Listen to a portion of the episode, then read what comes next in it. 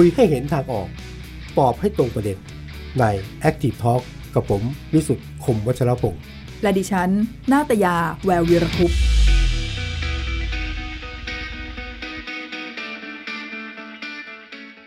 ตอนนี้คุณยุ้ยสรินี ครับ อาชวานันทกุลมาอยู่ตรงนี้แล้วนะคะ แล้วมีคนมารอคุณยุ้ยตั้งแต่กลางวันแล้ววันนี่มารอแล้วฮะ คุณมนทิลาคำเพชรนะฮะ ชอบติดตามแขกรับเชิญท่านนี้ค่ะอ่า ค่ะ สวัสดีค่ะคุณยุ้ยคะสวัสดีค่ะคุคุณณสสวัวัสสดีดีนะนะคะคะสวัสดีค่ะคุณวิสุทสวัสดีธิ์ครับนัทยาสวัสดีค่ะสวัสดีท่านผู้ชมด้วยค่ะ ถือว่าเป็นนักวิชาการอิสระทางด้านอิสระเศรษฐศาสตร์นะคิดว่าคะคิดว่าอิสระนะคะผู้อิสระทุกด้านอะเขาจำกัดจำกัดความกันยังไง เป็นนักวิชาการจอิสริงระๆต้องบอกว่าไม่ไม่ต้องบอกว่าไม่ทราบเหมือนกันไม่มีนะคะสังกัดคือจริง ๆ ไม่ได้ไม่ได้เรียกตัวเองอย่างนี้เนาะเป็นอ๋อเหรอคำที่สื่อเรียกอ่า ค่ะ เวลาไปไหนมาไหน จริงๆ ถ้าจะเรียกตัวเองก็จะเรียกว่านักวิจัยหรือว่าอ๋อนักวิจัยเอ่อนักการเงินอะไรเงี้ยค่ะ แต่คิดอ่าว่าเป็นคำที่เหมือนช่วงหนึ่งมันมีการใช้กันเยอะอย่างเงี้ยครัค่ะบแล้วก็สื่อก็จะมองว่าเออเอ่อคนที่เหมือนกับ ดูประมาณว่าเป็นอาจารย์เคยสอนหนังสือ แต่ว่าไม่ได้สังกัดมหาวิทยาลัยก็ไม่ก็มีค่ายไม่มีค่ายอะไรประมาณนั้นก็เลยบอกโอเคเรียกว่านักวิชาการอิสระก็แต่เลยก็ถือเป็นนักวิจัยที่ใช้ข้อมูลจากการจากทางวิชาการน่ะค่ะที่ได้จากกระบวนการวิจัยแล้วก็สังเคราะห์ข้อมูลค่ะเอามานำเสนอต่อสังคมอย่างแหลมคมมาก ๆ ในหลาย ๆ ครั้งนะคะ ก็อาจจะถือว่าติด Facebook นะคะอืมจะไม่ได้มีอะไรมากกว่านั้น ก็ใช้ Facebook ในการเอ่อ ส่วนใหญ่เป็นการบ่นอะไรเงี้ยค่ะแต่ว่าพอดีก็เนื่องจากสนใจประเด็นเกี่ยวกับประเด็นธรรมาภิบาลการพัฒนาที่ยั่งยืนอะไรครับน้องค่ะ ก็เลยมีประเด็น ก็เอาเป็นว่าวันนี้คุณสรินีมาอยู่กับเราแล้ว ตามคุณมาผู้ชม ตลอดทุกวันอยู่ค่ะแล้วคุณผู้ชมเข้ามาคุยกันนะคะ กับครับ เรื่องที่มีการอภิปรายกันในหลายโครงการนะคะ ที่ในสภาวันนี้เนี่ยคุณยุ้ยมองว่ามันไม่ใช่แค่การคอร์รัปชันอย่างที่เคยมันคือไม่ใช่ไม่ใช่อะ ไม่ใช่ว่าไม่ใช่อ่าแต่ว่ามันมีประเด็นสำคัญค่ะที่บ่งชี้อย่างน่าสนใจแล้วน่าจะต้องมองต่อไปข้างหน้าก็ก็คุยกับคุยกับคุณยุ้ยก่อนเมื่อกี้นะว่าไอ้มอพี่ปลายเนี่ยคุณยุ้ยแยกให้ค่ะให้เป็นสองสามหมวดแหละผมนี่ทึ่งมากเลยยังไงอะลองลองแยกหน่อยว่าค่ะคุยกันก็เอ่อต้องบอกว่าก่อนอื่นเนี่ยก็เป็นการอภิปรายที่ส่วนตัวมองว่าสนุกกว่าคราวที่แล้วนะคะอ๋อเหมือนกับปีที่แล้วเนี่ยอาจจะยังไม่ค่อยเข้าที่นะคะครับเอ่อบางพักเขาก็อาจจะไม่คุ้นกับการทำหน้าที่ฝ่ายค้านนะอืคะมแต่ว่าปีนี้ถือว่า คิดว่าโดยรวมๆเตรียมตัวมาดีครับนะคะแล้วก็ดีกว่าปีที่แล้วครับแต่ว่าไม่ได้ติดตามตลอดนะคะ ก็อาจจะติดตามสักประมาณเอ่อ70%ของทั้งหมดนะอืคะมก็คิดว่าซึ่งก็ก็เยอะอยู่เยอะแล้วเยอะแล้วเยอะแต่แล้วว่าเยอะแล้วแต่ว่าคิดว่าเท่าที่สังเกตดูเนี่ยส่วนตัวถ้าจะให้แบ่งเนี่ยมันจะแบ่งได้เป็นประมาณ 3-4 หมวดใหญ่ๆสามหมวดคนะสี่อ่าอ่าสี่หมวดก็แล้วกันครับหมวดที่หนึ่งก็คือเรื่องเกี่ยวกับการทุจริตคอร์รัปชันนะคะที่ค่ะเราจะคุ้นเคยกันว่าเป็นหัวข้อ อย่างเช่น คิดว่ากรณีเอ่อการอภิปรายเรื่องเกี่ยวกับถุงมือยางนะคะอืมหรือว่าการกว้านซื้อที่ดินในนิคมอุตสาหกรรมจนะ ล่วงหน้าจนะอะไรเงี้ยอ่าอาจจะเข้าข่ายประมาณนั้น ก็คือว่าเป็นเรื่องการทุจริตเรื่องของการเอื้อพวกพ้องนะคะประมาณนี้ที่เราก็จะคุ้นเคยกันเพราะฉะนั้นเคสเหล่านี้เนี่ยคิดว่า พอจบการอภิปรายก็คงได้เห็นการนำเสนอไปที่ปปชใช่ไหมคะให้ครับสอบสวนเรื่องการทุจริตต่อนะคะเอ่อหมวดที่2เนี่ยก็อาจจะเป็นเรื่องเกี่ยวกับการบริหารจัดการของรัฐนะคะอืมมีก็คิดว่าหลายท่านก็อภิปรายเกี่ยวกับเรื่องตั้งคำถามถึงประสิทธิภาพเอ่อการจัดการนะคะตั้งแต่ประเด็นเรื่องของการจัดการเศรษฐกิจเอ่อประเด็นเรื่องของแรงงานแล้วแน่นอนช่วงโควิดก็หนีไม่พ้นที่จะมีเรื่องวัคซีนเรื่องโควิดเข้ามานะคะซึ่งก็คิดว่าเป็นมหากราบพอสมควรก็คงต้องอ่าติดตามดูกันต่อไป ก็เป็นเรื่องของการบริหารจัดการของรัฐนะคะค่ะ หมวดที่ 3 ที่คิดว่าเอออันนี้ก็น่าสนใจแล้วผู้ที่นำเสนอก็ค่อนข้างกล้าหาญก็จะเป็นเรื่องเกี่ยวกับการใช้เส้นสายนะคะการแทรกแซงกระบวนการ หรือระบอบคอร์รัประบอบเรียกว่าระบอบอุปถัมภ์ในประเทศนะคะอย่างเช่นมีสสรังสิมันต์โรมอืมก็คิดว่ากล้ามากเลยมาพูดเรื่องของตัวช้างตัวช้างตัวช้างโอ้ตอนนี้แบบโโหคือร้อนมากจนกระทั่งแกพูดในสภาไม่ได้เลยเออแกต้องพูดข้างนอกแกก็บอกว่าพูดข้างนอกเหมือนปีที่แล้วเลยนะคะเออปีที่แล้วแกก็จะถ้าจำไม่ผิดแกก็พูดข้างในสภาไม่ได้เหมือนกันปีแล้วพูดเรื่องนี้ไงไม่ได้อภิปรายบิ๊กป้อม อภิปรายข้างนปลาอกรเลอยยต่อปลารอยต่อนะคะปีนี้ก็ต่อด้วยตัวช้างนะคะครับก็คิดว่าแฟนๆ ก็คงคงไม่ผิดหวังในแง่นั้นนะคะอืมแต่ว่าหมวดสุดท้ายที่ตัวเองเนี่ยคือคิดว่าอันเนี้ยน่าสนใจ แล้วเป็นหมวดที่ต้องบอกว่าก่อน ยุคนี้เนี่ยเราอาจจะไม่เคยเห็นมาก่อน ครับ ก็เป็นหมวดที่ตัวเองเลย ตั้งชื่อให้มันว่าเป็นเรื่องของการช่อฉนเชิงอำนาจ เดี๋ยวนะการช่อฉน ช่อฉนเชิงเชิงอำอำนานาจ จ พยายามตั้งให้มันฟังดูงงๆ เพราะๆนิดนึงภาษาสวยเลยนะอ่าตรงภานี้ษาสวยแต่คืองงใช่ไหมคะแบบว่าอะไรอะก็คือ เราเคยอย่างที่บอกว่าเราเคยได้ยินคำว่าทุจริตทางเชิงนเชิโยงนโยบาบายยค่ะแต่ตอนนี้เนี่ยค่ะ คำว่าช่อชนเชิงอำนาจค่ะก็ต่างคืกันอว่ายังไง ถ้าจะอธิบายคิดว่าคร่าว ๆ ก็คือว่ามันคือขั้นกว่า ของการขั้นทุจริตกว่าเชิงนโยบายอะค่ะมันคือทุจริตเชิงนโยบาย plus plus อะไรประมาณเฮ้นั้ยนแอดวานซ์กว่าเหรอแอดวานซ์กว่าทำได้ยากกว่าถ้าไม่คือมีเชิงอำนาจนี่ก็กว่าจะจับได้ไล่ทำเป็นสิบปีนะบางทียากนะมากค่ะแต่ว่าเอออะเอ่อฉ้อฉลเชิงอำนาจนี่โอ้โหแบบลึกล้ำแล้วก็ถ้าไม่มีอำนาจเต็มทำไม่ได้นะคะเออแอดวานซ์ไปแล้วขออนุญาตย้อนไปนิดนึงอย่างทุจริตเชิงนโยบายเนี่ยครับก็คิดว่าช่วงก็หลายท่านก็คงคุ้นเคยก็ยุคยุคคุณทักษิณยุคคุณทักษิณนะฮะแล้วก็ในฐานะตัวเองตอนนั้นก็เขียนบทความอะไรต่างครับๆเยอะเหมือนกันนะคะวิจารณ์เรื่องซุกหุ้นคดีอะไรต่างๆเนี่ย ก็คิดว่าเออมันมีลักษณะที่ชัดเจนก็คือว่าเป็นการออกนโยบายอะไรบางอย่างนะคะที่สุดท้ายแล้วถ้าไปดูว่าใครได้ประโยชน์เนี่ยก็คือบริษัทนะคะหลายกรณีคือ 1 บริษัทที่เป็นบริษัทที่อยู่ในเครือข่ายนะคะเอ่อที่ชัดเจนของนักการเมืองนะคะโดยใช้กลไกของรัฐ โดยใช้กลไกของรัฐอะยกตัวอย่างอย่างเคส ถ้าใครสนใจเรื่องนี้คิดว่าถ้าใครมาไม่ทันอันนี้ก็พูดเผื่อ ท่านผู้ชมที่อาจจะอายุน้อยหน่อยนะคะอืมก็อาจจะตามไปดูเอ่ออาจารย์สมเกียรติตั้งกิจวานิชนะคะอ๋อจากประธาน TDI TDI อะเมื่อก่อนแกก็เป็นเอ่อ ผู้เชี่ยวชาญที่ออกมาวิพากษ์วิจารณ์เยอะเรื่องเกี่ยวกับธุรกิจโทรคมนาคมซึ่งครับอันนี้ก็เป็นธุรกิจหลังของคุณทักษิณนะคะครับแกก็เขียนอย่างเช่นก็จะมีบทความเรื่อง ถ้าไป Google ดูก็จะใช้คำว่าทุนสัมปทานกับธรรมาภิบาลทางเศรษฐกิจนะคะอันนี้ก็เป็นเปเปอร์เล็ก ๆ นะคะอาจารย์นำเสนอในสัมมนาประจำปีสัมมนาวิชาการประจำปี TDI เมื่อปี 2549ครับผมถ้าพูดไปก็ 10 กว่าปีแล้วนะคะอืมก็เป็นสัมมนาที่ก็ได้รับเกียรติไปร่วมสัมมนาด้วยนะคะในเวทีเดียวกัน แล้วตอนนั้นก็ไปนำเสนอเรื่องเกี่ยวกับการใช้นอมินี อำพรางเอ่อในตลาดหุ้นนะคะแต่ว่าในบทความก็มีการยกตัวอย่างนะคะมากมาย เช่นกรณีที่เอ่อเป็นมีการเอิ่มให้สิทธิประโยชน์ทางภาษีกับโครงการ IP Star นะคะครับทั้งทั้งที่ไม่ได้เป็นการลงทุนใหม่นะคะหรือว่าการปล่อยกู้ของ Exim Bank ให้รัฐบาลพม่ากลับมาซื้อเอ่อบริการของบริษัทในเครืออะไรแบบเนี้ยนะคะซึ่ง ทั้งหมดเนี่ยคิดว่าถ้าเรามาดูบริบทของมันแล้วก็เชื่อมโยงเนี่ยก็จะค่อนข้างชัดว่าเอ๊ะมันไม่ใช่เรื่องของประโยชน์ส่วนรวมนะครัคะบเพราะว่ามันเป็นการที่บริษัทหนึ่งบริษัทได้ประโยชน์ อืม แต่ว่าทีนี้พอมาดูยุคนี้เนี่ยที่น่าสนใจนะคะ ก็เราจะเห็นว่าโอ้โหถ้าดูย้อนไปตั้งแต่สมัยคอสชเนาะก่อนเลือกตั้งคอเนี่ย สช อ่าสมัยคอสชเนี่ยอืม เขามีอำนาจพิเศษใช่ไหมคะ มีไพ่ไม้ตายที่เขาใช้ว่าม44ม44 รวมทุกอำนาจอยู่ในมือ รวมทุกอำนาจอยู่ในมือ ยาสามัญประจำบ้าน ครับ คือพอใช้อำนาจนี้แล้วเนี่ย ก็คือไม่ต้องรับผิดอะไรใด ๆ ใช่ไหมคะใช่ใช่ทั้งทั้งแพ่งอาญาและทุกอย่าง ซึ่งก็สมัยนั้นก็จำได้ตลอดหลายปีที่ผ่านมา ก็มีหลายท่านมองว่าเอ๊ะบางเรื่องก็อาจจะจำเป็นนะบางบางอืมบางเรื่องก็คนก็มองว่าเออมันก็ดีนะ อย่างเช่นอะใช้มาตรา 44 แก้ไขปัญหาเรื่องของเอิ่มการจับปลาเอ่อ ในปัญหาในธุรกิจการเรื่องประมงธุรกิจประมงอะครับเรื่องของเรือประมงเรือเถื่อนอะไรอย่างแก้เงี้ยปัญที่เป็นหาได้อะก็ผอัมนนี้จำก็เรื่องเรื่องอะไรธุรกิจการบินอะไรอะไรแบบธงลงธงแดงเนี่ยนะเออถือว่าก็มีกรณีแบบนี้แก้ปัญหาได้โอเคแหละคือจะบอกว่าส่วนตัวในฐานะที่ก็ไม่ได้ชอบไม่ชอบการใช้อำนาจพิเศษนะเออแต่ก็รู้สึกว่าแต่บางเรื่องต้องยอมโอเคในทางปฏิบัติเนี่ยมันมันดูกรณีบางกรณีแบบเนี้ยก็จะรู้สึกว่าเออท่านก็อาจจะมีเจตนาดีอะครับอตั้งใจจะแก้ปัญหาแหละไม่ได้ตั้งใจจะเอื้อประโยชน์ให้ใครอืมใช่ไหมคะแต่ว่า สิ่งที่เอิ่มน่าสนใจแล้วก็คิดว่าปรากฏในการอภิปรายของหลาย ๆ ท่านเนี่ยก็คือว่ากรณีที่เรียกได้ว่ามีการใช้อำนาจหน้าที่นะคะรวมถึงมาตรา 44 ด้วยเนี่ยในการ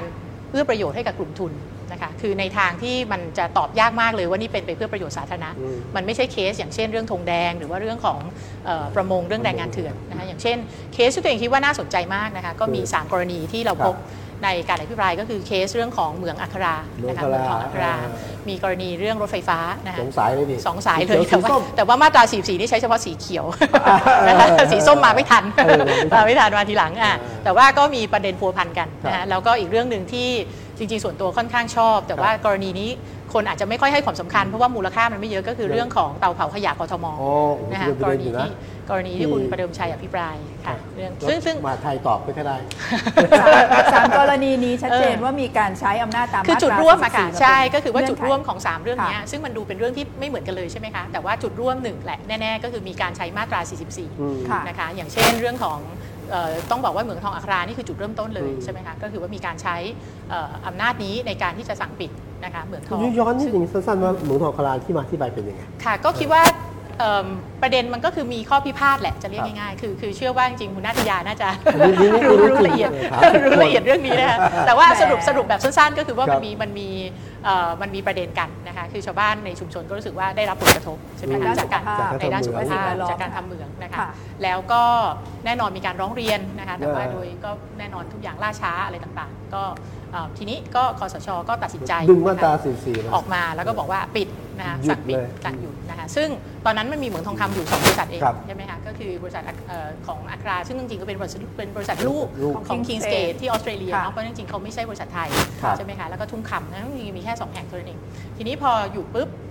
ก็แน่นอนทาง Kings Gate ซึ่งเขาเป็นออสเตรเลียเนี่ยบอกเขาก็มีประเด็นอ่าทันทีแน่ๆเพราะเขาก็บอกว่าอะคุณใช้อำนาจอะไรมามาจัดการครับ เรื่องนี้เนาะมันไม่ได้เป็นไปตามกฎหมายกลไกปกติ แล้วก็เอ่อคือพูดง่ายๆมาตรา44เนี่ยเราพออยู่ในประเทศไทยก็ไม่มีใครทำอะไรได้ใช่ไหมคะศาลก็รองรับนะคะอ่าแต่ว่ามันไม่ได้หมายความว่ามันใช้กับทั่วโลกได้ใช่ใช่เพราะเขาเป็นออสเตรเลียเขาก็แน่นอนเขาก็ใช้กลไกในเอ่อสัญญาที่เราทำสัญญาไทยออสเตรเลียทาค่ะก้าเนี่ยฟ้องนะคะอนุญาโตค่ะตุลาการ ซึ่งจริง ๆ แล้วถามว่าประเด็นนี้เนี่ย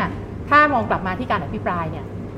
ตัวประเด็นที่เป็นข้อพิพาทเนี่ยมันใหม่ไหมก็ต้องบอกว่าไม่ใหม่เนาะหลายคนจริงๆก็ตามเรื่องมาสักพักหนึ่งนะคะแต่คิดว่าประเด็นที่อยู่ในเอ่อจุดที่คุณเอ่อจิราพรอภิปรายเนี่ยคิดว่ามีประเด็นที่น่าสนใจที่เป็นเรื่องใหม่สำหรับสำหรับตัวเองเนี่ยสองสามเรื่องนะคะเรื่องแรกก็คือว่า ตอนที่ใช้มาตรา 44 ปิดเหมืองเนี่ยก็บอกว่าทำไปเพื่อปกป้องประชาชนนะอ่าเรื่องของสุขภาพใช่ใช่ไหมคะแต่ว่า คุณจรพรก็บอกว่าเอ้ยมีมันมีเอกสารนะว่าที่จริงเนี่ยเคยมีการตั้งคณะกรรมการครับที่มาจากหลายกระทรวงนะคะค่ะร่วมการศึกษาเลยนะคะให้ลงไปศึกษาเลยว่ามีผลกระทบ ซึ่งผลกระทบคงมีแหละ แต่ว่าอ่าประเด็นใหญ่ก็คือว่าผลกระทบเนี้ยมันมีหลักฐานที่เชื่อมโยงได้ชัดไหมนะคะอืมว่ามาจากเหมืองแห่งนี้นะยังคะไม่ชัดเจนอ่าเรียกว่าเรียกว่าชัดเจนราชการกล้าที่จะพูดอืมฟันธงไหมว่าเนี้ยมันมีความเป็นเหตุเป็นผลกันแบบครับนี้นะคะแล้วก็ให้นำเสนอมา ซึ่งอันเนี้ยไม่ไม่ไม่ก็ไม่ได้ทราบว่ามีกระบวนการเอ่อลักษณะนี้นะคะ เสร็จแล้วเนี่ยคณะกรรมการก็ไปทำงานนะคะแล้วก็มีในรายงานก็บอกก็บอกเลยว่าไม่ไม่พบอะก็คือพูดง่ายๆไม่ได้พบความเชื่อมโยงที่ที่ที่มันจะพิสูจน์ครับได้ ซึ่งแน่นอนพอเป็นแบบนี้ปุ๊บเนี่ยเอิ่มก็คิดว่าเป็นเหตุให้ราชการก็มองต่อไปเลย ว่าดังนั้นเนี่ยโอกาสที่เราจะเอ่อถ้าสมมุติว่ามีการใช้มาตรา 44 ขึ้นมาจริงๆเนี่ยโดนฟ้องกลับแน่แน่นอนว่าหนึ่งโอกาสที่เขาฟ้องอะสูงมาก แล้วโอกาสที่จะแพ้คดีเนี่ยก็อาจจะสูงด้วยค่ะนะมันคิดว่าเขามองข้ามกันตั้งแต่ตอนนั้นแล้วเพราะฉะนั้น ในรายงานก็จริง ๆ เสนอเป็นออปชันนะคะว่าก็สามารถจะใช้แนวทางปกติ ก็เราก็มีพรบแร่พรบสิ่งแวดล้อมอยู่ หรือว่าจะใช้มาตรา 44 แต่ว่ามาตรา 4 ก็เนี่ยก็เตือนไว้แล้วก็มีหลายกรมเลยในกระทรวงต่างประเทศก็บอกว่าไม่เห็นด้วยกับช่องนี้นะคะค่ะนั้นก็ประเด็นที่น่าสนใจก็คือว่ามีการทัดทานนะคะมีการหนึ่งก็คือมีการศึกษาจากหน่วยงานที่เกี่ยวข้องครับมีการทัดทานว่าเอ้ยมีความเสี่ยงสูงนะถ้าจะใช้มาตรานี้ค่ะแล้วก็แน่นอนอันนี้เป็นข้อมูลที่ไม่เคยรู้มาก่อนนะคะแล้วก็ค่ะแน่นอนผลพวงหลังจากนั้น ข้อมูลที่คิดว่าค่อนข้างใหม่สำหรับหลาย ๆ คนก็คือว่าเอ่อการที่คุณจราพรก็บอกมีเอกสารลับนะคะที่ได้มาจากคณะกรรมการที่อืมกำลังเอ่อดูเรื่องข้อพิพาทครับเนี้ยว่ามีการพยายามจะ เหมือนกับว่าคล้ายๆกับว่าการเราก็ใช้จ่ายรู้แหละว่าเราอาจจะไม่ชนะเออแล้วการค่าใช้จ่ายไว้ดิหนึ่งร้อยสิบเอ็ดล้านบาทอะไรเงี้ยใช่ไหมที่ทำโอ้โหที่ที่ไม่แต่ว่ามูลค่าความเสียหายนี่เขาอาจจะสูงเป็นมากสองหมื่นเออสองหมื่นห้าพันล้านอะไรอย่างเงี้ยครับเดี๋ยวนิเดี๋ยวนิดนึงนะคะ ขออนุญาตถามขั้นกลางนิดนึงค่ะเออไอ้ตอนที่ใช้อำนาจตามมาตรา 44 เพื่อที่จะยุติกิจการของค่ะเหมืองแร่ทองคำตอนนั้นเนี่ยค่ะก็ดูเหมือนว่าเจตนาของรัฐบาลเนี่ยก็เพื่อที่จะปกป้องใช่ประชาชนเป็นเรื่องที่ออกมาร้องเรียนใช่ใช่เรื่องผลกระทบทางด้านสุขภาพใช่ไหมคะแล้วก็ใช่สิ่งแวดล้อมก็เลยใช่มีการใช้อำนาจตามมาตรา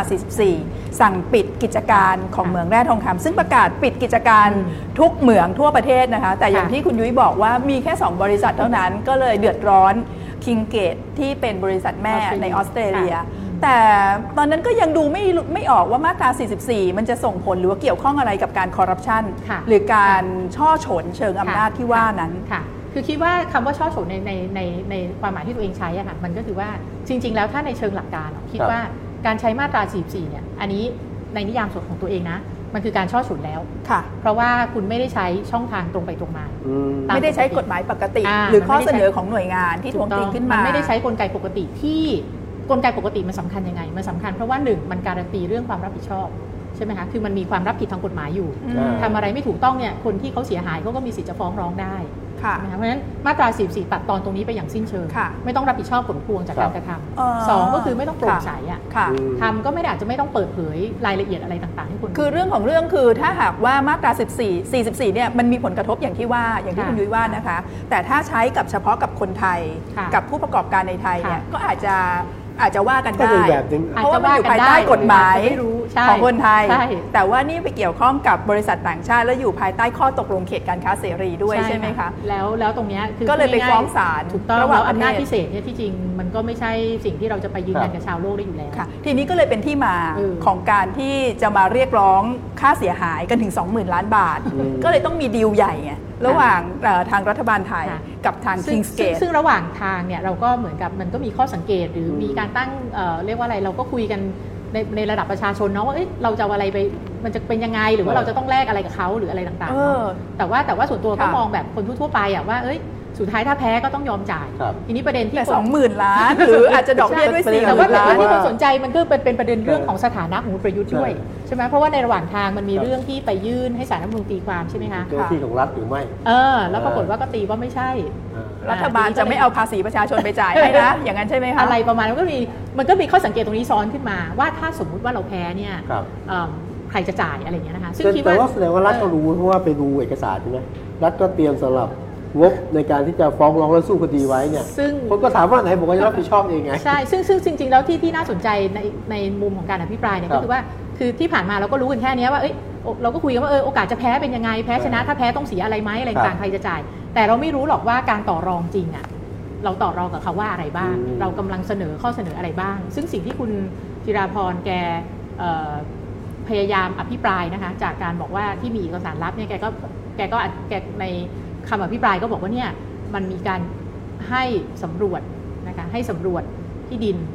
สำรวจก็คืออันนี้แปลงอาญาสัมปบัตรทานเพิ่มอาอาญาบัตรที่สนใจจะทำเหมืองเพิ่มเนี่ย 44แปลงคือพื้นที่เนี่ยคือ4 0 0 0 0 0ไร่อืมซึ่งมันเป็นตัวเลขที่เยอะมากเนาะจากเพราะว่าเดิม จากเดิมเขาอยู่ 3,000 3,000 3,300 ไร่แต่ 3,000 นั้นก็มีข้อโต้แย้งจากฝ่ายชี้แจงว่า 3,000 นั่นคือพื้นที่อนุญาตให้ทำเหมืองแล้วใช่แต่ว่าอันนี้มันแค่สำรวจเอ่ออ่าใช่ไหมกี่ไร่นะคะแสนทั้งหมด4 0 0 0 0เป็นสี่แสน400,000ไร่อันนี้แค่สำรวจนี่แค่ไม่ได้สำรวจทำเหมืองไม่ได้ทำใช่ก็นี่ก็เข้าใจค่ะว่ามันเป็นระดับสำรวจ แต่ว่าค่ะจริงๆแล้วก็มันก็มีคำถามแหละก็นึกไปว่าเอ๊ะถ้าเกิดสมมติบริษัทเหมืองแร่เออใครก็ตามเนาะอยู่ดีๆเดินเข้ามาค่ะแล้วบอกขอสำรวจ4 0 0 0 0 0ไร่อย่างเงี้ยเออเออสำรวจแล้วจะไม่ทำเหรอสำรวจเจอทองแล้วจะไม่มันทำจะเหยังรไงออย่างนั้นใช่ใช่ไหไหมมมันก็ต้องมีค่าใช้จ่ายต่างครับๆที่น่าสนใจกว่านั้นอีกก็คือว่า อันนี้ก็ตามตามคุณจราพรไปดูข้อมูลของบริษัทนะคะเออว่าคุณจราพรบอกว่าเนี่ยไปเปิดดูได้เลย quarterly report อะตัวเองก็ไปเปิดดู ปรากฏว่า quarterly report ของ Kingsgate เองอะเขาก็เขียนในนั้นเหมือนกันว่าเนี่ยเขามีการยื่นเสนอก็คือว่าเสนอจะสำรวจเนี่ยขอสำรวจรวมกันไม่ใช่4ี่แสนด้วยซ้ำคือครับหนึ่งล้านไร่หนึ่งโอ้โหนึ่งล้านไร่หนึ่งล้านไร่ทั้งหมดในประเทศไทยอ๋อค่ะซึ่งมันเป็นตัวเลขที่เยอะมากครับ แล้วคุณค่ะจราพรแกก็เหมือนอันนี้แกก็คล้ายๆกับว่าเอ่อมีการประชุมลับที่เหมือนกับเตรียมที่จะออฟเฟอร์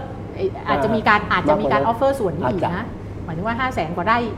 อีกเพื่อถ้าเกิดว่ายังไม่ยอมครับไม่สามารถยอมความกันได้อะไรแบบเนี้ยค่ะคนคนที่แต่ลงนามไอ้มาตรา44 ไม่รู้จะทราบข้อมูลเหล่านี้หรือไม่อันนี้นะ ไม่ไม่แต่อันนี้คือถ้ามองในแง่ดีเนี่ยเออนะคะก็คือว่าคนที่เซ็นเนี่ยก็คงไม่ได้รู้หรอกถูกไหมว่าล่วงเออหน้าว่าบริษัทเขาจะมาขใช่ออะไรใช่บ้างใช่อืมถูกไหมอันนี้พยายามมองในแง่ดีเออแกก็อาจจะคิดว่าโอเคก็ชาวบ้านมาร้องเรียนหรือแก้ปัญหาแล้วก็มองมองดูเหมือนว่ามองในแง่ดีด้วยนะคะใช่ว่าครับถ้าถึงแม้ว่าจะไปฟ้องอนุญาโตตุลาการก็จะสามารถต่อสู้ได้ เพราะว่ามีหลักฐานณเวลานั้นว่าประชาชนเนี่ยมีการตรวจเลือดแล้วพบสารหนูใช่ไหมคะ แมงกาไนซ์ในค่ะในเลือดอันเนี้ยเลยเป็นประเด็นที่น่าสนใจว่ามันอย่างที่เมื่อกี้บอกว่าเออก็น่าสนใจว่าผลกระทบเนี่ยเจอแต่ว่าถ้าแล้วทำไมรายงานของหน่วยงานราชการเองไม่มีนะคะไม่ได้บอกว่าสามารถอืมเชื่อมโยงไปถึงตัวบริษัทได้คิดว่าอันเนี้ยเป็นอิชชูหนึ่งที่มันก็อาจจะพันกับการที่เอ่อกระทรวงการต่างประเทศ ก็อาจจะมองว่าเออถ้าเกิดสมมติมีการใช้มาตรานี้ขึ้นมาจริง แล้วเขาฟ้องเราเนี่ยโอกาสที่เราชนะอาจจะไม่สูงครับแล้วประเด็นก็คือว่าจริงๆต่อให้นะคะคิดว่าถ้าคิดต่อไปเนาะก็คือต่อให้มี หลักฐานทางวิทยาศาสตร์เชื่อมโยงได้ว่าเอ้ยเหมืองเนี่ยสร้างผลกระทบแน่ๆ มันไม่ได้มาจากที่อื่นแน่ๆเนี่ยประเด็นก็คือเขาก็น่าจะคิดว่าใช้กฎหมายปกติมีไหมมูลมีโอกาสชนะสูงอยู่ดีอะเพราะว่าอืมนี่คือการใช้อำนาจพิเศษอะครับค่ะใช่ไหมคะมันไม่ได้เป็นการตรงไปตรงมาว่าใช้พรบสิ่งแวดล้อม หรือว่าใช้พรบแร่แร่มันมันมีอีกประเด็นหนึ่งด้วยค่ะ เรื่องของดีลพิเศษที่ถูกนำมาเปิดในสภาเนี่ยค่ะยังพูดไปถึงเรื่องการขายผงเอ่อการย้ายผการงการแร่อนุญาตให้เขาย้ายผและงผทองคำและเงินออกไปอะ มูลค่าแปด8.8 ล้านดอลลาร์ดอลลาร์ดอลลาร์นะพี่ซึ่งก็ทำให้เขาลดข้อเรียกร้องลงมา ซึ่งอันเนี้ยคิดว่ามันก็เป็นคล้ายๆกับข้อมูลที่ คือมันก็ชี้ให้เราเห็นครันะบว่าเราก็มีการดีลกับเขาอะเรามีอ่าการต่อรองเรามีการอะไรกันใช่ไหมค่ะซึ่งซึ่งจริงๆก็มันก็ตีความได้ว่าถ้าเกิดเรามั่นใจมากว่าเราจะชนะครับเนี่ยทำไมเราจะใช่ไหมยอมต่อรองอะไรต่างอันๆนี้เรื่องเหมืองแร่ คุณสาลินีปฏิดปะต่อข้อมูลแล้วอ่าคิดว่าสิ่งที่คุณจิราพรอภิปรายเนี่ยค่ะกำลังชี้ให้เห็นว่าหลังจากนี้เนี่ยไอ้แปลงสัมปทานเพื่อที่จะทำอาชญาบัตรพิเศษค่ะไม่ว่าจะ 4 0 0แสนไร่6 0แสนไร่หรือว่า 1 ล้านไร่นั้นน่ะค่ะมันจะอยู่เกิดขึ้นมาหรือว่าสารต่อด้วยกระบวนการทุจริตคอร์รัปชันหรือว่าใช้อำนาจโดยมิชอบต่อคือไปหรืคืออเปล่าคิดว่าคิดว่าประเด็นมัน คือการใช้อำนาจพิเศษเนี่ยจบไปแล้วถูกไหมคะเออมันมันจบไปแล้วเราไปทำอะไรกับตรงนั้นไม่ได้แล้วนะยืนโทษกรรมตัวเองเรียบร้อยเนี่ยใช่ก็คือเราทำอะไรทำอะไรไม่ไม่ได้ได้ละละในในประเทศไทยเนาะอืมแต่ว่าทีนี้เอ่อดีลถ้าจะมีเนี่ยดีลการเสนอนะฮะถ้ามันเป็นจริงนะเรื่องของ4ี่แสนไร่หรือล้านไร่ก็ดีเนี่ยมันก็ซึ่งเป็นตัวเลขที่ค่อนข้างเยอะเนี่ยมันก็ครับชี้ให้เห็นว่าเอ๊ะอันเนี้ยคือผลพวงที่ตามมามอันนี้คือคือผลพวงที่ตามมาจากการที่เราใช้อำนาจที่พูดง่ายๆนอกประเทศไทยเขาไม่ยอมรับอืมค่ะ เพราะฉะนั้นเลยคิดว่าประเด็นหนึ่งก็เลยทำให้การอภิปรายของคุณจิราพรก็รู้สึกว่าเป็นอภิการการอภิปรายที่มีลักษณะพิเศษอีกอันหนึ่งนะคะอืมก็คือว่ามันไม่ใช่ว่าจะเป็นเรื่องของทุจริตทั่วๆไปใช่ที่ว่าอาจใช่จบใช่ลงด้วยการไปยื่นปปช แต่ว่าเหมือนอันเนี้ยเป็นการส่งสัญญาณนะซับซ้อนส่งสัญญาณว่าให้ประชาชนให้สื่อเนี่ยช่วยกันครับจับตาดู จับตาดูเพราะว่าณตอนเนี้ยก็ยังไม่มีการตัดสิน ใช่ไหมคะครับจากอนุญาโตตุลาการอืมกระบวนการต่อรองก็อาจจะยังดำเนินต่อไปถูกถูกเรื่องของแปลงสัมปทานอืมที่เหลือใช่ไหมคะที่ค่ะกำลังดำเนินการต่ออีกหนึ่งล้านไร่ก็เพราะฉะนั้นคือเหมือนกับว่าเป็นการส่งสัญญาณว่าเอ๊ะให้เราจับตาดูกันว่าเอ๊ะจริง ๆ เคสเนี้ยรัฐบาลกำลังให้เรียกร้องอะขอความครับโปร่งใสว่าตกลงรัฐบาลกำลังจะ offer อะไรเขาครับหรือไม่ offer อะไร หรือว่าสุดท้ายแล้วแนวโน้มจะเป็นยังไงอะไร ครับถึงคิดว่าเนี้ยก็ซึ่งซึ่งเราก็ชี้แจงชี้แจงอย่างไรว่าตกลงอยู่ในกระบวนการจริงๆเขาบอกว่าประมาณว่าโอเคคำชี้แจงของเขาซึ่งจริงๆก็เป็นคำชี้แจงที่ไม่ใหม่เนาะก็เขาก็คือชี้แจงประมาณนี้แหละก็คือว่าเออพอมันมีพรบแร่ฉบับใหม่เนี่ยคำขอเหล่านี้ของบริษัทเขาขอสำรวจมาตั้งแต่นานนมเนมาแล้ว พอเรามีกฎหมายแร่ฉบับใหม่เราก็เลยให้เขาก็เป็นเรื่องกระบวนการปกติ ใช่ แล้วก็มีนโยบายแรกที่ชัดเจนเพิ่มขึ้นจากทางสภาพัฒนาเศรษฐกิจและสังคมแห่งชาติด้วยถามนิดนึง คุณสรินีคิดว่าแล้วในที่สุดแล้วคิงเกตจะถอนฟ้องไหมคะเอ่อคิดว่าถ้าเขาได้ในสิ่งที่เขาต้องการเขาอาจจะถอนนะคะซึ่งเขาสิ่งอยากที่เขาต้องการเขาอยากได้อะไรก็ถ้าเกิดว่าเนี่ยข้อมูลที่ออกมานี่ก็คือสำรวจอาจจะถึงล้านไร่ล้านไร่แลกกัน ซึ่งมันโอ้โหมันเป็นพื้นที่ที่เอ่ออืมค่อนข้างเยอะมากอะเมื่อเทียบกับเหมืองที่เขาทำอยู่แต่ว่าเป็นไปแล้วได้ถ้าที่ขั้นตอนการเจรจาก็ยังว่าต่อไป คิดว่าขั้นตอนเจคาดรว่าจาก็น่าจะยังไม่จบก็น่จะแล้วถ้าถอนฟ้องแล้วนักเศรษฐศาสตร์มองว่าไทยได้หรือเสียประโยชน์คะก็ต้องอาจจะต้องอันนี้อาจจะตอบยากนะคะเพราะก็ต้องดูว่าเราเสียอะไรไปเนาะอืมต้องดูว่าเราเสียอะไรไป มันก็เหมือนกับว่าให้เปรียบเทียบคือสมมุติว่าการถอนฟ้องเนี่ยมันทำให้เราเซฟเงินสมมุตินะ25,000ล้านใช่ไหมคะค่ะสองหมื่นโดยประมาณ25,000ล้าน เทียบกับการให้เขาได้สิทธิ์สำรวจเอ่อไปล้านไร่อืมนะคะอันนี้ก็ไม่แน่ใจว่าเราจะมาชั่งน้ำหนักกันยังไงแต่คว่ารับประเด็นก็คือว่า มันคือการล็อกนะ สมมุติว่าถ้าเกิดว่าสิ่งที่เรายกให้เขาเนี่ยคือสิทธิในการสำรวจถึง1ล้าน4แสนถึง 1 ล้านไร่เนี่ยตัวเลคขรับประมาณเนี้ยมันคือการมอบสิทธิให้เขาให้เขาเลยค่ะบริษัทบริษัทเดียวด้วยนะคะค่ะ แล้วอันเนี้ยคือเพราะว่าไม่เพราะฉะนั้นเนี่ยส่วนตัวมองว่าไม่ว่าเราจะชนะ คือชนะในแง่นี้อาจจะไม่ได้เป็นเป็นเป็นไปได้ยากอาจจะแบบว่าโอเคเขายอมถอนฟ้องหรือไม่อืมยอมถอนฟ้องเนี่ยมันระหว่างแพ้คดีกับเขายอมถอนฟ้องเนี่ยส่วนตัวรู้สึกว่ามันก็มันก็แย่อยู่ดีคือมันก็คือผลพวงอะ ที่ค่อนข้างชัดเจนยังไงเราก็เนาะต้องในมุจ่ายมมองจากการสิ่งที่เรียกว่าช่อฉนเชิงอำนาจนะคะก็คือว่าคือต่อให้อาจจะทำไปด้วยเจตนาดีก็ตามอะแต่ว่าไม่ได้คำนึงถึงผลกระทบที่อาจจะตามมา เอ๊ะแล้วถ้าหากว่าได้สัมปทานด้วยไม่ถอนฟ้องด้วยล่ะคะโหอันนี้นี่ซุปเปอร์ดีลเลยคุณนัทยาคิดว่าน่าจะยากนะถ้าเป็นอย่างนั้นนี่คงคงเป็นเรื่องใหญ่น่าจะมากยากนะก็เป็นเรื่องใหญ่มากเลยค่ะนี่ช่อฉนอำนาจ ช่อฉนเชิงอำนาจด้วยการใช้อำนาจพิเศษ มาตราค่ะใช่44 นี่เรื่องหนึ่งแล้วเรื่องที่เราได้เรียนรู้จากการอภิปรายในสภานะคะ ขยะขยะเรื่องขยะนี่จาจะริงโยๆส่วนตัวเนี่ยเป็นเรื่องที่ชอบเป็นพิเศษนะคะครับอะคนอาจจะมองว่าเอ้ยมันมันไม่ใช่ระดับชาติเนาะเออมันเป็นกทมแต่จริงๆเนี่ยเรื่องนี้ตัวเองชอบมาก เพราะว่าจากข้อมูลที่คุณประเดิมชัยฉายภาพนะคะครับ มันมีการเอ่อคืออำนาจพิเศษเนี่ยไม่ได้ใช้ครั้งเดียวด้วยใช้สองครั้ง อืมนะ ในในเรื่องขยะเนี่ย เออเรื่องขยะเรื่องเดียวเนี่ยเออใช้2ครั้ง แล้วก็หลังจากนั้นก็แก้กฎหมายอีกหนึ่งฉบับ อืม หลังจากนั้นก็มีประกาศกระทรวงมหาดไทยอีกหนึ่งฉบับ คือใช้ประมาณ 4 ครั้งอะในระดับกฎหมายและเหนือกว่ากฎหมายใช่ไหมถ้าเราบอกว่าอำนาจพิเศษเหนือกฎหมายครับเริ่มต้นเรื่องนี้ก็คือว่าตอนที่โอเค ก็ฟังดูโอเคนะคะคอสชก็มีดำริว่าเราจะต้องมีแผนบริหารจัดการขยะโอเคเพราะทุกคนก็รู้ว่านี้เป็นปัญหาใหญ่มากปัญหาใหญ่ของประเทศ ซึ่งทางออกหนึ่งที่หลายคนเสนอก็คืออะก็ให้มีเตาเผาขยะอืมใช่ไหมเพราะว่าเผาเสร็จก็เอาไปขายเป็นเป็นให้ให้กรพพเป็นรายได้ด้วย ผลิตไฟฟ้าได้ด้วยก็เหมือนได้สองเด้งอะลดขยะแล้วก็ได้ไฟฟ้าอะไรเงี้ย ซึ่งก็เลยเป็นเหมือน solution ที่พูดกันเยอะใช่ไหมคะอืมเสร็จแล้วเนี่ยแต่ที่น่าสนใจคือคสช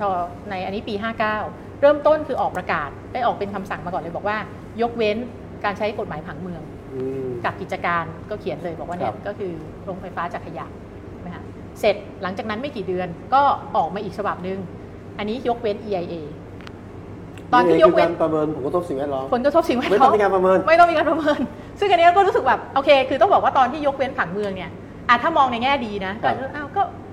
กฎหมายผังเมืองมันช้าเออมันช้าเออกว่าจะไม่ทันการเออแล้วก็โอเค ราชการก็คงมีกลไกอื่นในการกำกับดูแลอยู่แล้วอะไรประมาณนี้นะแต่พอมายกเว้นรายงาน EA EA เนี่ยส่วนตัวรู้สึกโอ้โหเนี่ยมันอธิบายไม่ได้หรอก เพราะว่าไอ้อธิบายอย่างนี้ได้ไหมผมบอก EA ก็ทำให้ผ่านๆไปอะที่ผ่านมานะแต่ว่ารัฐบาลไม่ควรจะคิดอย่างนั้นไงใช่ไหมคือคือประเด็นคือว่าตัวกิจการเนี้ยไอ้ตัวเออเตาเผาขยะเนี่ยมันถามว่าคุณวิสุทธ์อยากให้ไปตั้งหลังบ้านไหมคะไม่เอา อยากให้มีถูกไหมแต่อย่ามาตั้งหน้าบ้านหลังบ้าอ่านผมันคือไเอาธุรกิจนักเศรษฐศาสตร์จะเรียกว่าอ่า NIMBY อืม NIMBY คือ not in my backyard อ๋อคือฉันก็คิดว่ามันดีนะ แต่อย่ามาอแต่ยู่อย่าใกล้มาอยู่ไม่เอาเออเพราะฉะนั้นดีแต่อย่ามาอยู่ใกล้บ้านฉันเออเพราะฉะนั้นเนี่ยมันยิ่งต้องกำกับเรื่องสิ่งแวดล้อมใช่ไหมอย่าง เคร่งครัดเพื่อครับให้ชาวบ้านสบายใจ คือคนที่โชคร้ายว่ามันมาอยู่ใกล้ๆเนี่ยเขาจะรู้สึกอุ่นใจว่าเออมันมีการดูแลเรื่องนี้อืมเพราะฉะนั้น EIA เนี่ยจริง ๆ มันต้องใช้ให้เข้มขึ้นด้วยซ้ำไม่ใช่ไม่ให้ทค่ะำนะในความเห็นนะคะเพราะฉะนั้นพอออกประกาศนี้มาก็ก็งงแล้วว่าเอ๊ะอืมมันเกิดอะไรที่มาขึ้นที่ไปคืออะไร ทีนี้พอมาทำจริงทีนี้หลังจากนั้นเนี่ยตัวเองก็ไม่ได้รู้ละว่ามีการทำเรื่องกลไกยังไง แต่ว่าในคำอภิปรายของคุณประเดิมชัยเนี่ยก็ซึ่งซึ่งที่จริงก็น่าจะเป็นเคสหนึ่งที่ไปยื่นปปชนะคะเพราะว่าเป็นเรื่องของ แกก็อธิบายเรื่องความไม่ชอบมาพากลในการประกวดราคาอะไรต่างๆ ซึ่งไม่ขอลงรายละเอียดแล้วกันนะคะอันนั้นก็อาจจะเป็นพาร์ทที่เป็นเรื่องทุจริตทั่วไปนะคะแต่ว่าทีนี้พอมีการออกคำสั่งมาสองเอ่อสองครั้งปุ๊บเนี่ยต่อมาก็มีการแก้ไขพรบรักษาความสะอาดอีกรอบหนึ่งพรบแก้ไขว่าซึ่งตลกตลกมากแก้ไขพรบรักษาความสะอาดบอกว่าถ้าเป็นเรื่องกิจการกำจัดขยะเนี่ยที่มูลค่าเกินปกติเกินพันล้านเนี่ยมันต้องเข้าพรบร่วมทุนใช่ไหมครับอันนี้บอกว่าถ้าเกินพันล้านไม่ต้องเข้า เอออันนี้ก็แบบเอ๊ะอันนี้ก็จะเริ่มยังไง แล้วที่ทำไมคุณไปแก้กฎหมายในลักษณะที่มันเปิดช่องชัดๆอะแล้วทำไมถึงจะคือโดยทั่วๆไปพรบร่วมทุนเนี่ยเจตนาของกฎหมายเราก็อยากจะให้การร่วมทุนโปร่งใสใช่ไหมคะแล้วมีกระบวนการประมูลอะไรที่ชัดเจนครับซึ่งจริงๆ มันก็มีข้อยกเว้นนะ ถ้าเกิดจะไม่ต้องประมูลก็โอเค มันก็มีช่องอยู่ ว่าให้แต่ว่าต้องอธิบายได้นะแต่ว่าอันเนี้ยบอกว่าไม่ต้องไปเข้าร่วมทุน ถ้าเกินพันล้าน เสร็จยังไม่จบพอมาปี 60 มีประกาศของกระทรวงมหาดไทยอีกนะคะประกาศของกระทรวงมหาดไทยเนี่ยก็คือบอกว่าคือ เขียน wording ค่อนข้างวกวนถ้าอ่านเองอาจจะไม่เข้าใจนะแต่ว่าถ้าฟังคุณประเดิมชัยเรียบเรียงก็จะเห็นภาพนะคะว่าในนั้นก็จะบอกว่ามีการยกเว้นเรื่องพรบจัดซื้อจัดจ้างภาครัฐ ในส่วนของการอุทธรณ์คือพูดง่ายๆถ้าเกิดว่าดำเนินการประมูลไปแล้วนะเรื่องขยะพอเนี่ยไม่ได้แล้วมีปัญหานะ ไม่ใช่ครับอุทธรณ์ได้ได้ ให้อุทธรณ์ได้ แต่ไปใช้ช่องอื่นที่ไม่ใช่ช่องพรบจัดซื้อจัดจ้าง ซึ่งไอ้ช่องอื่นที่ให้ใช้เนี่ยซึ่งไอ้ช่องอื่นที่ให้ใช้เนี่ยก็คือว่าอุทธรณ์ไปที่ไหนที่เจ้ากระทรวงก็คือรมตมหาดไทยมาแต่ก็ต้องรู้ว่า ซึ่งมันโอ้โหมันเป็นเออคือเพราะฉะนั้นเนี่ยถ้าดูเป็นสเต็ปเนาะตั้งแต่ระดับของครับคำสั่งคสชสองฉบับมาจนถึงแก้กฎหมาย อันนี้คือสมัยสนชใช่ไหมคะก็คือก่อนการเลือกตั้งสมัยที่คสชก็แต่งตั้งสนชเนาะอันนี้ครับคือแก้กฎหมาย เสร็จแล้วมาจนถึงประกาศกระทรวงมหาดไทยจะเห็นว่าโอ้โหมันมีการแก้ที่แบบจะอธิบายยังไงอือะมว่ามันเป็นไปเพื่อประโยชน์สาธารณะอะครับค่ะเออแล้วในที่สุดเหมือนกับคล้ายๆกับจะรู้ล่วงหน้าด้วยซ้ำว่าเนี่ยอืมเดี๋ยวเกิดประมูลไปแล้วจะอาจจะมีคนมาอุทธรณ์อืมก็ต้องพยายามสร้างความมั่นใจอีกว่าเอ้ยเรา ทุกอย่างมันจะมาที่มหาดไทยอะไรอย่างเงี้ยนี่หน้ามหาไทยอธิบายไปไม่ถูกเลย เอ๊ะปกติเนี่ยถ้าเป็นเรื่องเกี่ยวกับสิ่งแวดล้อมนี่ก็จะมีภาคประชาชนค่ะเข้ามาเอ่อเอ่อขัดค่ะเอ่อตั้งคำถาม จริง ๆ เรื่องเนี้ยภาคประชาชนคือคือต้องเรียนว่าเนื่องจากว่าก็ติดตามเรื่องอย่างน้อยค่ะเรื่องประเด็นผังเมืองกับ EIA ด้วยนะคะช่วงนั้นมีภาคประชาชนออกมาเยอะนะคะค่ะเออเยอะเหมือนกันแต่ปี 59 แต่ว่าก็ทำอะไรไม่ได้อืมมีการล่ารายชื่อมีการพยายามชุมนุมที่จะไม่ได้ไงช่วงนั้นเออชุมนุช่วมงไม่ได้อันนั้นก็เป็นอุปสรรคอย่างหนึ่ง ช่วงนะคะม .44 อ่ามีการพยายามล่ารายชื่อการเห็นครับมีองค์กรด้านโดยเฉพาะด้านสิ่งแวดล้อมเนี่ยเข้าชื่อกันเยอะ บอกว่าอืมขอให้เอ่อขอให้ยกเลิกคำสั่งคสชนี้อะไรอย่างเงี้ยค่ะแต่ก็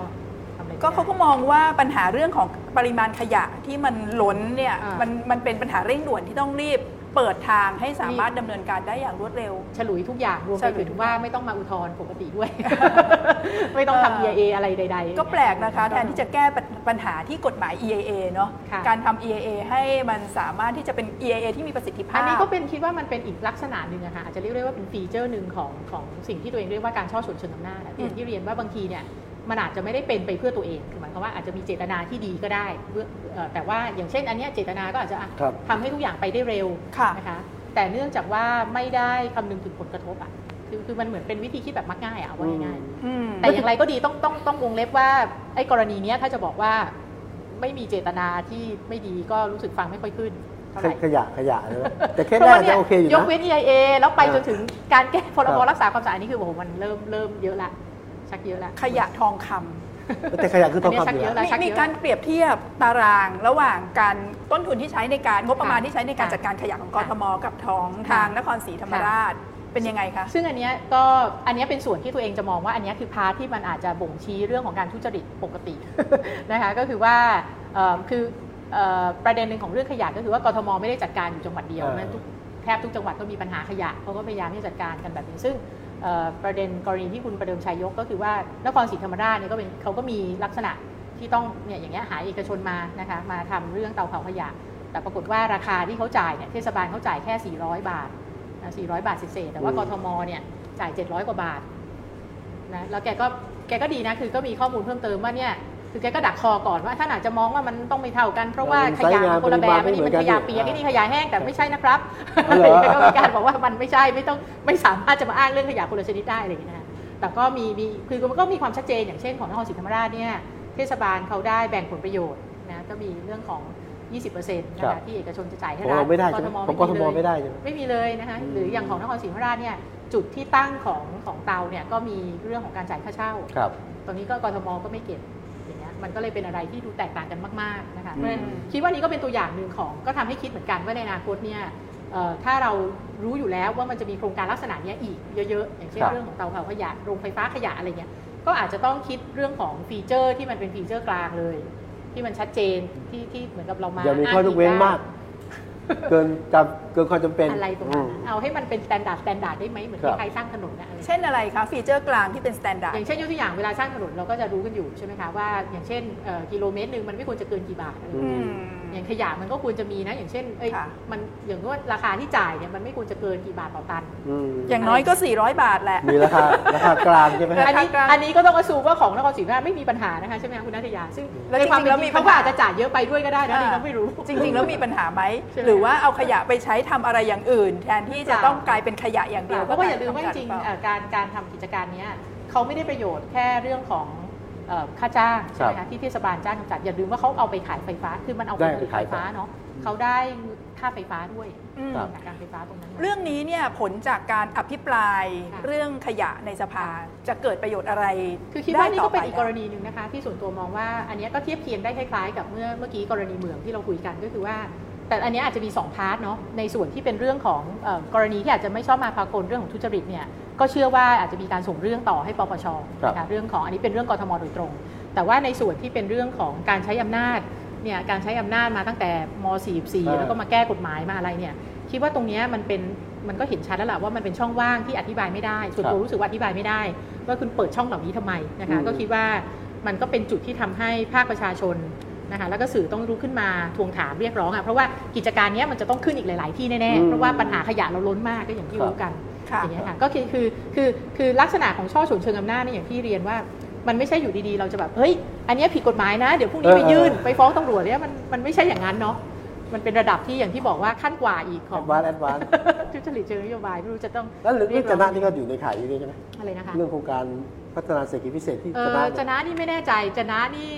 โอ้โหอันนั้นอันนั้นจริงๆแล้วมองว่ามันเป็นเรื่องอันนั้ขอนงเขากล่าวที่บอกว่าหาเรื่องของการกว้านใช่ไหมก็คือกว้านพักซื้อพวกไปกว้านซื้อที่ดินล่วงหน้าไปขีดเส้นขีดโซนไว้ก่อนแล้วรู้จว่าริงๆการเป็ขีดอะไรโซนเนี่ยอาจจะเป็นระดับ อันนี้ถ้าให้ภาษาตัวเองนะขีดโซนล่วงหน้านี่อาจจะระดับทุจริตเชิงนโยบายอ่า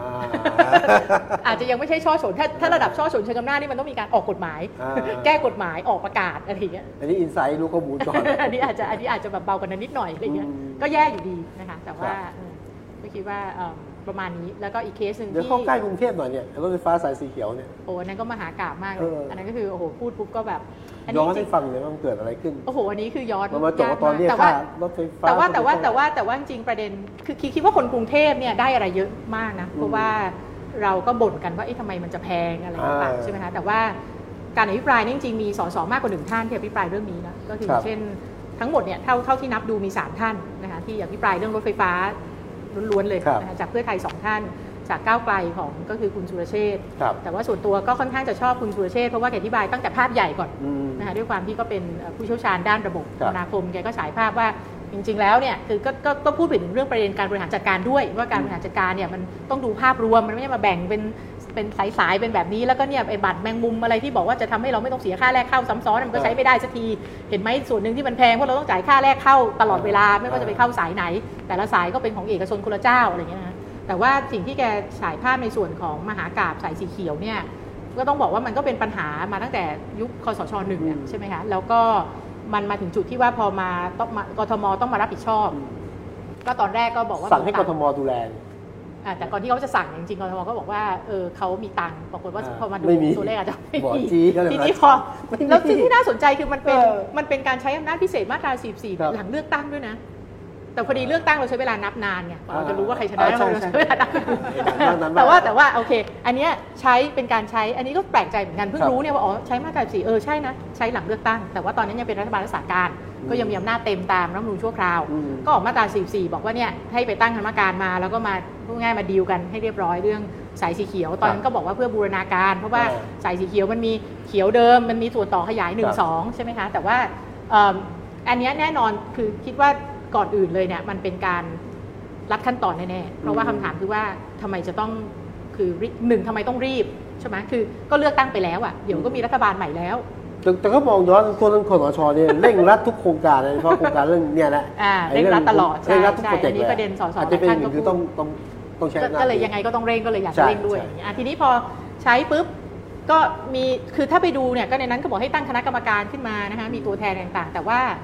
ก็ที่คุณสุรเชษฐ์ ชี้ให้เห็นก็คือว่าไม่มีเรื่องความโปร่งใสอืมแล้วก็อันนี้เราจะเริ่มคุ้นละก็บอกว่าไม่ต้องทำตามพรบร่วมทุนอ่าข้อยกเว้นเอ่อและข้อยกเว้นคลาสสิกเพราะตรงเนี้ยคิดว่าตรงเนี้ยพอเราเห็นคำว่าไม่ต้องทำตามพรบทุกทุนเนี่ยมันควรจะต้องเอะใจละอาจารย์ยุ้ยเนี่ยนะพรบร่วมทุนระหว่างมีไม่มีต่างอะไรเงี้ยจริงๆพรบร่วมทุนเนี่ยคิดว่าทำไมมันต้องมีใช่ไหมตอนนั้นเออทำไมก็ต้องคิดว่ามีมันก็พยายามที่จะออกมาเป็นเรียกว่ามาตรฐานอะอืมมาตรฐานในการที่เอกชนจะมา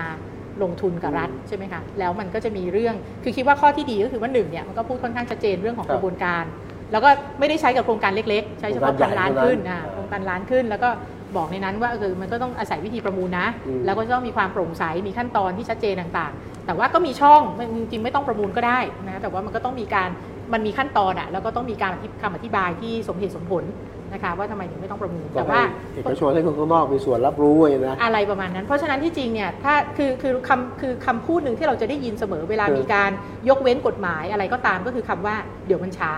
อะถูกถูกไหมอืมเดี๋ยวมันช้ายกเว้นเดี๋ยวแต่ตัวเองก็จะรู้สึกว่าแบบอ้าวก็ถ้าเกิดว่ากลไกที่มันดูแลประชาชนแล้วคุ้มครองเรื่องความโปร่งใสมันช้าก็ไปแก้ให้มันดีสิถูกป่ะคุณก็ไปเพิ่มประสิทธิภาพ ใช่ไหมคะของการทำตามกลไก แต่ไม่ใช่บอกว่างั้นไม่ต้องใช้มัน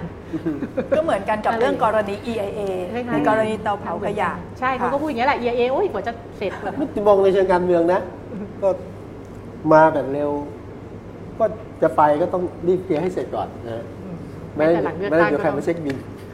ไม่แต่ว่ามันก็เลยเป็นคำถามเนี่ยใช่ว่าใช่ใช่เนี่ยเอ๊ะคุณตอบแทนใครไหมอะไรอย่างงี้ครับเลือกตั้งกันแล้วนะอะไรอืเงี้ยมแต่ว่าทีนี้พอมันมี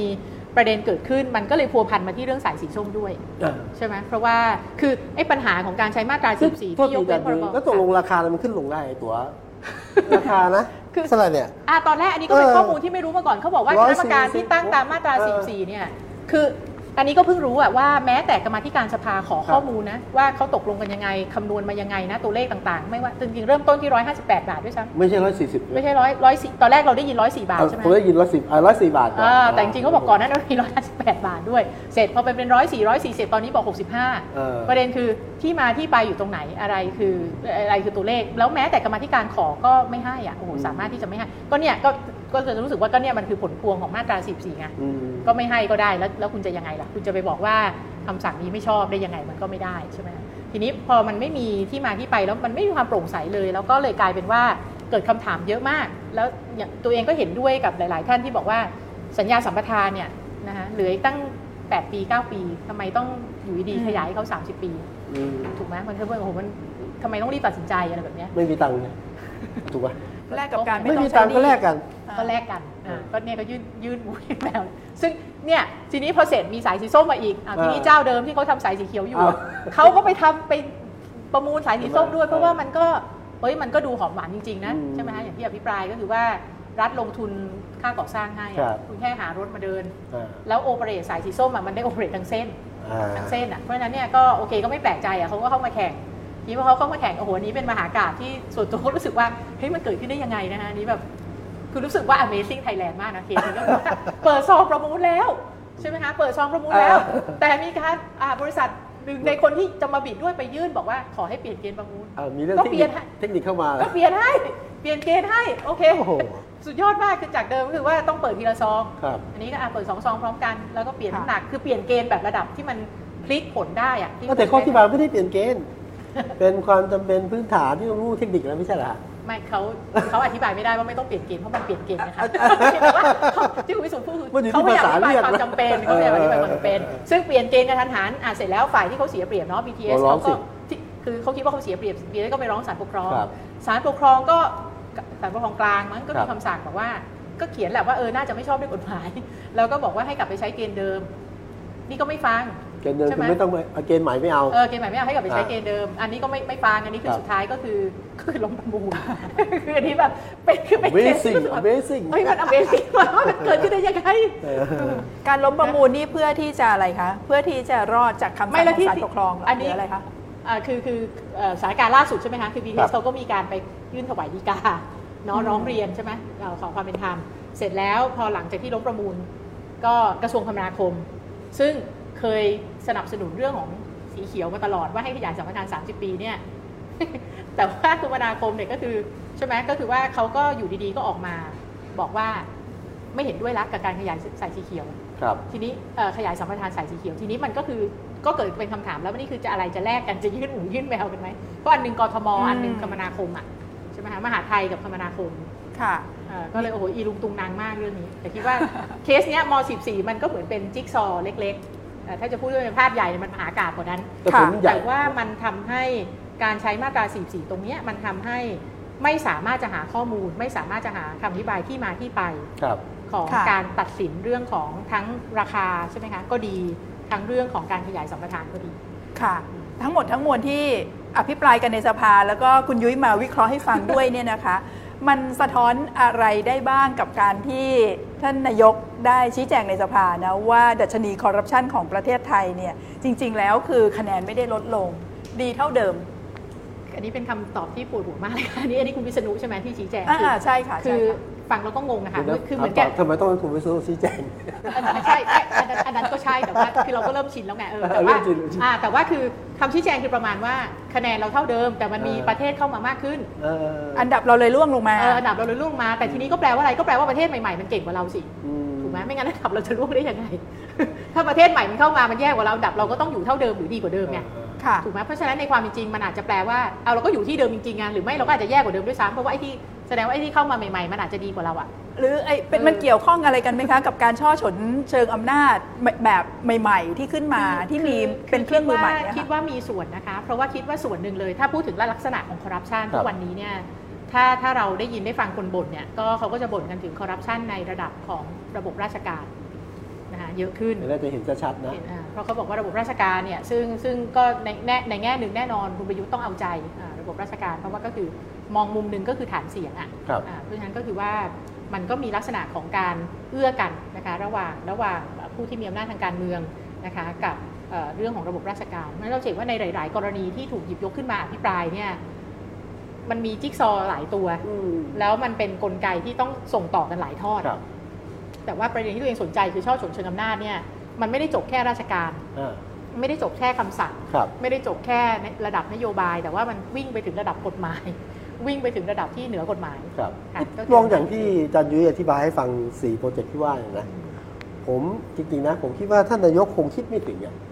ค่ะหรือไม่ได้คิดเองอะแกก็อาจจะคิดไม่ถึงเออคือถ้าผมเทียบอย่างอะไรนะเอ่อการของคุณทักษิณนะค่ะคอ ร์รัปชันเชิงก็นเชิงนโยโยบายบายเนี่ยผมคิดว่าคุณทักษิณแกคิดเองได้นะเออแต่อันเนี่ยไอไอ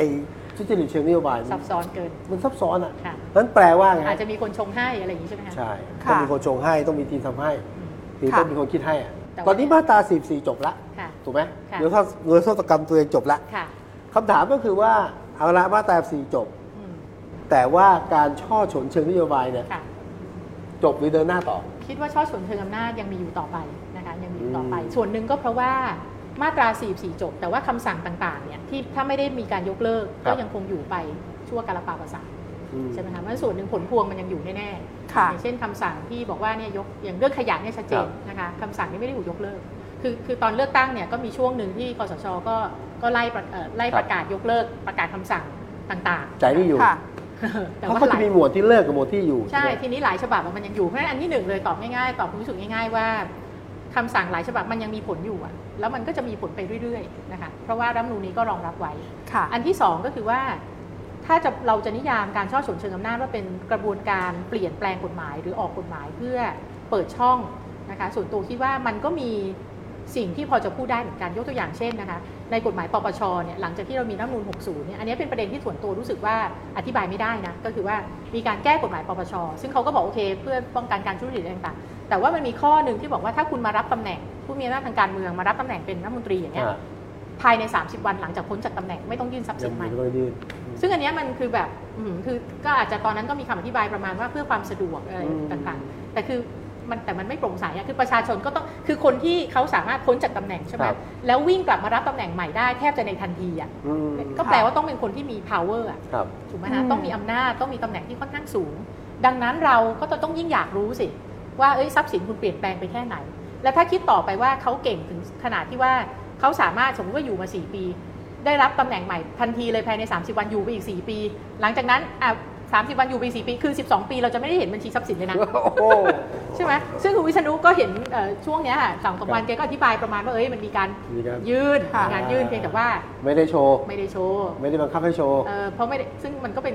มันก็เป็นคำตอบที่แบบอืมอ่าก็ถ้าเกิดว่าอยากจะโปร่งใสก็โชว์ได้ดีก็คำตอบแบบวิษณุวิษณุอะ ก็โชว์ก็ได้นะอะไรอย่างเงี้ยอ่าผลพวงจากการอภิปรายแล้วก็มาถกกันต่อนอกสภา แล้วยิ่งถ้ามี Clubhouse ด้วยเนี่ยก็คงเป็นประเด็นที่ไปถกค่ะไปพูดคุยกันอีกค่ะเยอะเลยเรื่องค่ะการอ่าเรื่องผลประโยชน์อะไรต่างๆค่ะเหล่านี้นะค่ะโอกาสที่มันจะเปลี่ยนแปลงไปโดยที่ได้คะแนนเพิ่มขึ้น อันดับดีขึ้นด้วยเนี่ยจะต้องทำจะเกิดขึ้นได้ด้วยเงื่อนไขอะไรบ้างอะคะส่วนตัวมองแบบอาจจะมองแบบ รวบลัดตัดตอนไปเลยนะคะ ว่าตอนนี้เราต้องหวังรัฐธรรมนูญใหม่อย่างเดียวแหมพอได้ยินคำว่า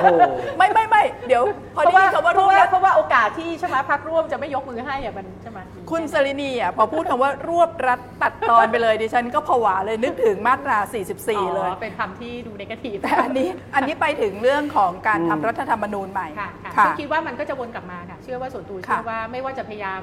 ถ่วงเวลาหรืออะไรยังไงเนี่ยคิดว่าเรื่องนี้ยังไงเราต้องได้คุยกันแล้วรัฐธรรมนูญใหม่นี่เป็นเป็นความฝันหรือเป็นความหวัง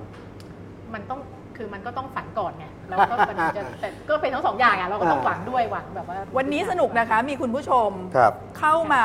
ร่วมพูดคุยกับเราเยอะเลยค่ะ คุณครับเบญจวรรณบอกว่าสนุกค่ะ อัดแน่นด้วยข้อมูลไม่อยากให้หมดเวลาเลยอะแต่ว่าหมดแล้วอะก็เดี๋ยวสี่หน้ามาใหม่ได้ดิโอ้ย มาอยู่แล้วค่ะ แต่ว่าก่อนจะก่อนจะลาการขอเลยเวลานิดนึงครับนะคะ ขอเลยเวลานิดนึงมีความเห็นน่าสนใจค่ะเอ่อคุณปรินตระกูลไพศาลนะคะ บอกว่าทำไมอยากให้รัฐบาลไทยเสียค่าปรับ ตอนนั้นปปเอ่อประชาชนหลายกลุ่มอะนะคะเอ่ออย่างเช่นกลุ่มดาวดินก็ออกมาเรียกร้องค่ะให้ปิดเหมืองค่ะวันนั้นไม่มีใครคัดค้านร่วมยินดีกันทั้งประเทศ พอมาวันนี้จะให้รับผิดชอบโยนความผิด เหมือนกับว่าอาพอพอเวลาผ่านไปอ่าผลจากเรื่องนั้นก็สร้างปัญหาตามมาอ่าคนที่เคยเฮกันตอนนั้นกลับค่ะโยนความผิดให้คนใดคนหนึ่ง ค่ะ เข้าใจ โอเค ตอบอย่างนี้สั้นๆนะคะว่าคือส่วนตัวเนี่ยก็ต้องบอกว่าไม่เคยเห็นด้วยเนาะกับการใช้มาตรา 44 เป็นเป็นเป็นเครื่องมือในการปิดเมือง คือแล้วก็รู้สึกว่าถ้าเรามีหลักฐานเราใช้กฎหมายปกติเราเองนั่นแหละพรบแรกพรบสิ่งแวดล้อมปิดได้นะคะ ถ้าเกิดว่ามีมีเหตุให้ปิดนะคะเพราะฉะนั้นก็รู้สึกว่า การใช้เครื่องมือตัวนี้ในการแก้ไขปัญหาของประชาชนเนี่ยคิดว่ามันไม่ถูกต้องอยู่แล้วค่ะแล้วก็อีกประเด็นหนึ่งก็คือว่าต่อให้เราเห็นด้วยกับการใช้เนาะเครื่องมือตัวเนี้ยคือสุดท้ายตอนนี้มันเหมือนเรา มันผ่านไปแล้วอะเราใช้ไปแล้ว คือเขาฟ้องมาแล้วอืมเขาฟ้องมาแล้วถูกไหมฮะซึ่งก็แน่นอนในความรู้สึกก็ไม่มีใครหรอกที่อยากให้รัฐบาลเสียเสียเงิน หรือว่าค่ะเสียประโยชน์แต่ปัญหาคือว่าตอนเนี้ยมันอยู่ที่ว่าเราตีความเรามองว่าแนวโน้มที่เราจะชนะเนี่ยมันเป็นยังไงอืม ถ้าเกิดจากข้อมูลที่ออกมาก็ดูเหมือนแนวโน้มเราไม่ได้สูง ไม่งั้นเราคงไม่ได้มีการเจรจาค่ะต่อรอง มันก็แค่ดูต้องดูว่าเราจะเสียอะไรที่จะคุ้มไม่คุ้มอย่างเงี้ยค่ะแต่ว่าค่ะคือสุดท้ายมันหลีกเลี่ยงไม่ได้เรื่องของผลกระทบที่ตามมาจากอำนาจพิเศษอะค่ะเออก็ค่ะเป็นการทบทวนกันให้เห็นครับที่มาที่ไป ว่ามันมีว่ามันมีผลกระทบจริง ๆ แล้วก็ไม่ใช่ถ้าหากว่าตอนนี้เนี่ยจะต้องดีลกันต่อกับเรื่องหนึ่งล้านไร่ค่ะ เราจะสามารถต่อรองได้แค่ไหนได้แค่ไหนถ้าหาค่ะกว่าก็คิดว่าต้องจับผลกระทตาจกนั้นใช่ค่ะก็มัคินดว่าต้องเป็นเรื่องที่จับตาดูกันต่อไปค่ะนเพราะว่าแน่นอนว่าคือประเด็นคือประเด็นหนึ่งที่คิดว่ามันพูดยาก แล้วก็ต้องค่อยๆ คลี่กันก็คือว่า คือบางทีเนี่ยเวลารัฐจะยอมเสียประโยชน์อะไรบางอย่างเนี่ยเอ่อหรือว่าเอื้อประหรือว่าเอื้อประโยชน์ให้เอกชนเพื่อแลกกับการที่จะไม่ต้องเสียอืมอะไรบางอย่างเนี่ยบางทีมันตัดสินยากเหมือนกัครันบว่าความคุ้มค่ามันอยู่ตรงไหนนะครัคะบแล้วก็ มันกรณีไหนที่เราจะพูดได้ว่าเนี่ยเป็นการเอื้อประโยชน์ให้เขามากเกินควรนะคะซึ่งอันเนี้ยคิดว่ามันอาจจะไม่ได้มีสูตรสำเร็จที่เราจะมาพูดกันได้ขนาดนั้นนะคะแต่ว่าค่ะเคสนี้ก็คือผลพวงที่ปฏิเสธไม่ได้ค่ะครับค่ะสำหรับผมนะ การช่อฉนเชิงอำนาจเนี่ยมันช่วยให้ผมหูตาสว่างมากขึ้น แล้วผมคิดว่าทุกอย่างนี้โอเคไหมคะเอ้ยโอเคมาก แล้วยังไงจะบอกบอกคนที่ทำนะอ่าว่าถึงแม้ว่าจะ advance นะค่ะแต่ก็มีคนจับได้ อย่างน้อยก็อาจารย์ยุ้ยคนหนึ่งก็ไม่แน่นะบางทีอันก็ที่ต้องสองใช้เวเนี่ลายเชื่อมโยงใช่เชื่อมโยงแต่สำคัญก็คือว่าไม่ควรลอกเลียนแบบนะเผื่อใครที่ลอกเลียนแบบจะไปทำต่อ เรารู้ทันนะครับ ค่ะขั้นกว่าค่ะขั้นกว่าค่ะต้องรู้ทันเขาไปเรื่อยสุกร์หน้ามาด้วยเรื่องอะไรคะๆน่าจะเดี๋ยวคงต้องแหมอืมมีเวลาทยาเดี๋ยวมีเวลาดูก่ก่ออนนออกอากาศนะครับแต่ว่ายินดีนะคะ ก็คิดว่าครับเอ่อถ้าเป็นประโยชน์นะคะแต่ส่วนเป็นตัวก็ประโยชน์จะมากสนใจเรื่องประมาณนี้ค่ะเรื่องประเด็นครับธรรมาภิบาล เรื่องของถ้าช่วงนี้ก็ถ้าเป็นประเด็นเชิงวิจัยที่สนใจครับก็จะตามเรื่องของหนี้ครัวเรือนอะไรแนวๆนี้นะคะค่ะครับน่าสนใจมากเลยครัทีบเดียวค่ะเดี๋ยวไว้โอกาสคงหได้คุยน้ากันคิดว่าคงได้ค่ะได้มีโอกาสหน้าแน่ครับติดตามกันต่อนะคะที่พอดแคสต์ไทยครับ PBS ที่ไทย PBS Podcast นะคะ แล้วก็วันศุกร์หน้ามาพบกับคุณสรินีอีกนะคะ แล้วก็วันจันทวันร์จะหน้าค่ะเราพบกันค่ะนะฮะแล้วพรุ่งนี้ก็ติดตามนะครับเรื่องของโหวตรู้ผลแล้วแต่ก็ตามดูแล้วกัน แล้วก็ดูฟังเสียงประชาชนด้วยวันนี้ลาแล้วครับ สวัสดีครับๆขอบคุณค่ะ สวัสดีค่ะ ขอบคุณค่ะ Active Talk